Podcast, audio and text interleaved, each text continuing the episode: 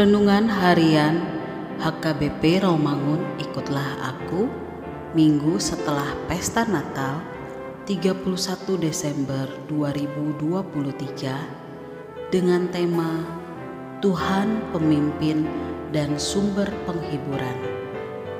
Bacaan epistel kita pada hari ini dari Efesus pasal 1 ayat 3 sampai dengan 6 dan bacaan evangelium kita pada hari ini dari Yeremia pasal 31 ayat 7 sampai dengan 9 yang berbunyi Sebab beginilah firman Tuhan. Bersorak-sorailah bagi Yakub dengan sukacita. Bersukarialah tentang pemimpin bangsa-bangsa kabarkanlah, pujilah dan katakanlah, Tuhan telah menyelamatkan umatnya, yakni sisa-sisa Israel. Sesungguhnya aku akan membawa mereka dari tanah utara dan akan mengumpulkan mereka dari ujung bumi.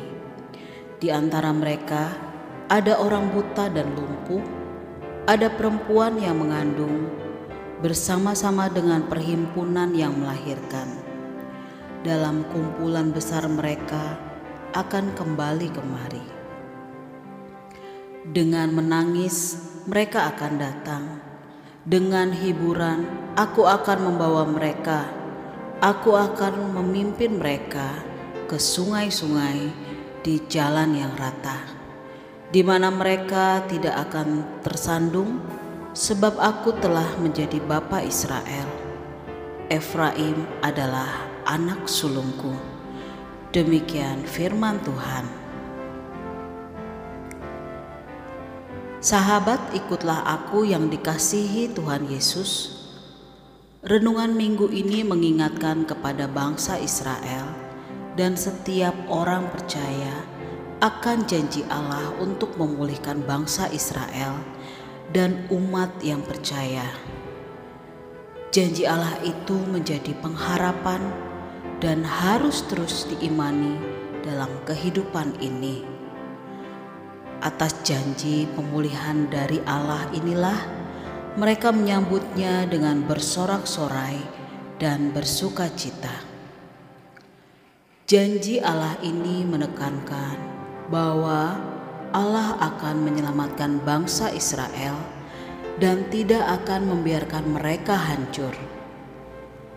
Nabi Yeremia juga memperingatkan bangsa Israel tentang bencana yang akan menimpa mereka karena mereka melanggar ketetapan Allah serta melakukan penyembahan berhala tetapi Allah tidak membiarkan mereka hancur dalam pembuangan, sehingga Nabi Yeremia dipakai Allah untuk menyatakan bahwa Allah akan menuntun umatnya, bangsa Israel, untuk pulang kembali ke tanah perjanjian.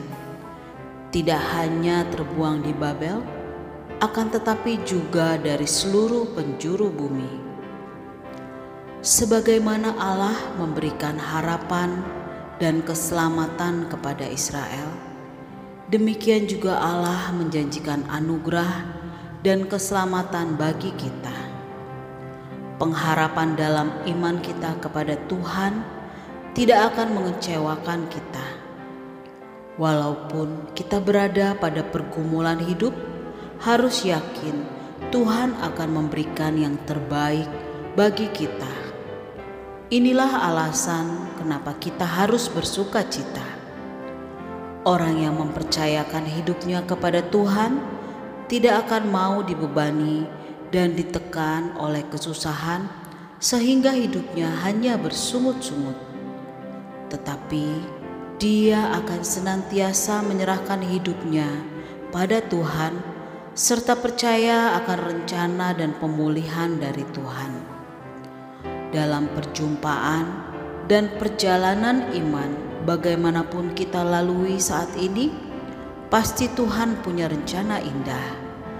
Jangan pernah ragukan penyertaan dan bimbingan Tuhan. ingatlah kasihnya lebih besar dari murkanya. Amin. Marilah kita berdoa. Keselamatan dan pertolongan kami hanya datang darimu saja ya Tuhan. Karena itu ajarilah kami untuk senantiasa mengandalkan Tuhan. Amin.